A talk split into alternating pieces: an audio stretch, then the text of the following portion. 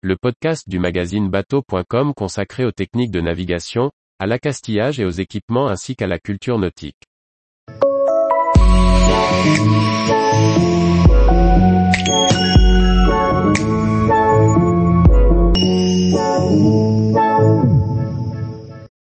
Assurance plaisance, mon encre dérape et mon bateau s'échoue.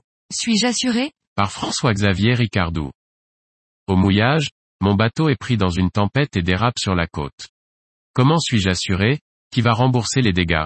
Comment se passe l'indemnisation? Face à la recrudescence d'événements climatiques violents et les bateaux drossés à la côte qu'ils entraînent, une question se pose aux plaisanciers.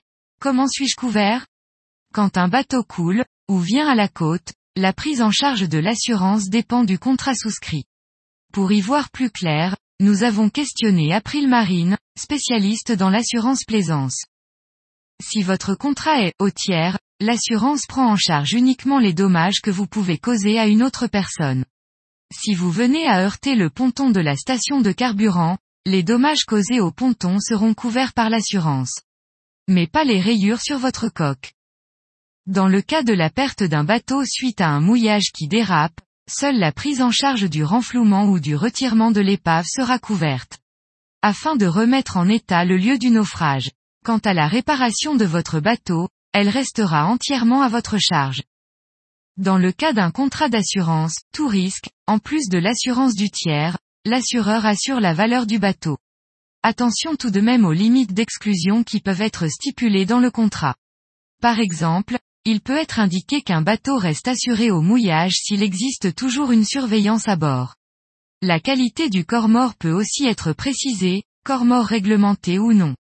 Il faut donc bien lire son contrat dans le détail pour savoir ce pourquoi on est protégé.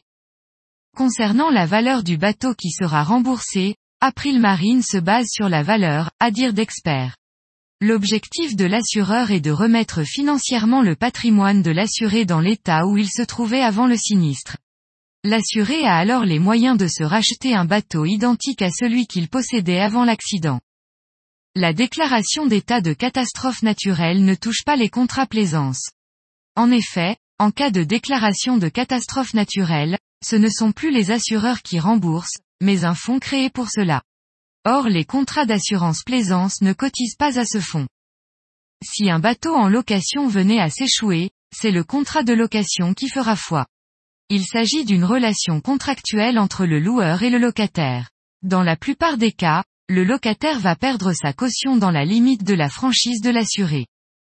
Les services de sinistre des assurances plaisance ont toujours un surcroît de travail pendant l'été, période où les bateaux sont plus largement utilisés. Même si les équipes sont toutes sur le pont, les tempêtes d'été viennent ajouter un surplus de demandes des assurés. Lionel Boimery, dirigeant d'April Marine l'explique, cet été 2022, la tempête, ouragan, Survenu en Corse sature encore plus le service sinistre. C'est donc mécaniquement plus long de traiter les demandes. Chez April Marine, nous avons dû faire appel au renfort d'autres services pour répondre au mieux à toutes les demandes. C'est d'autant plus important que beaucoup d'assurés téléphonent avec une énorme détresse psychologique. Ils ont eu peur pour leur vie.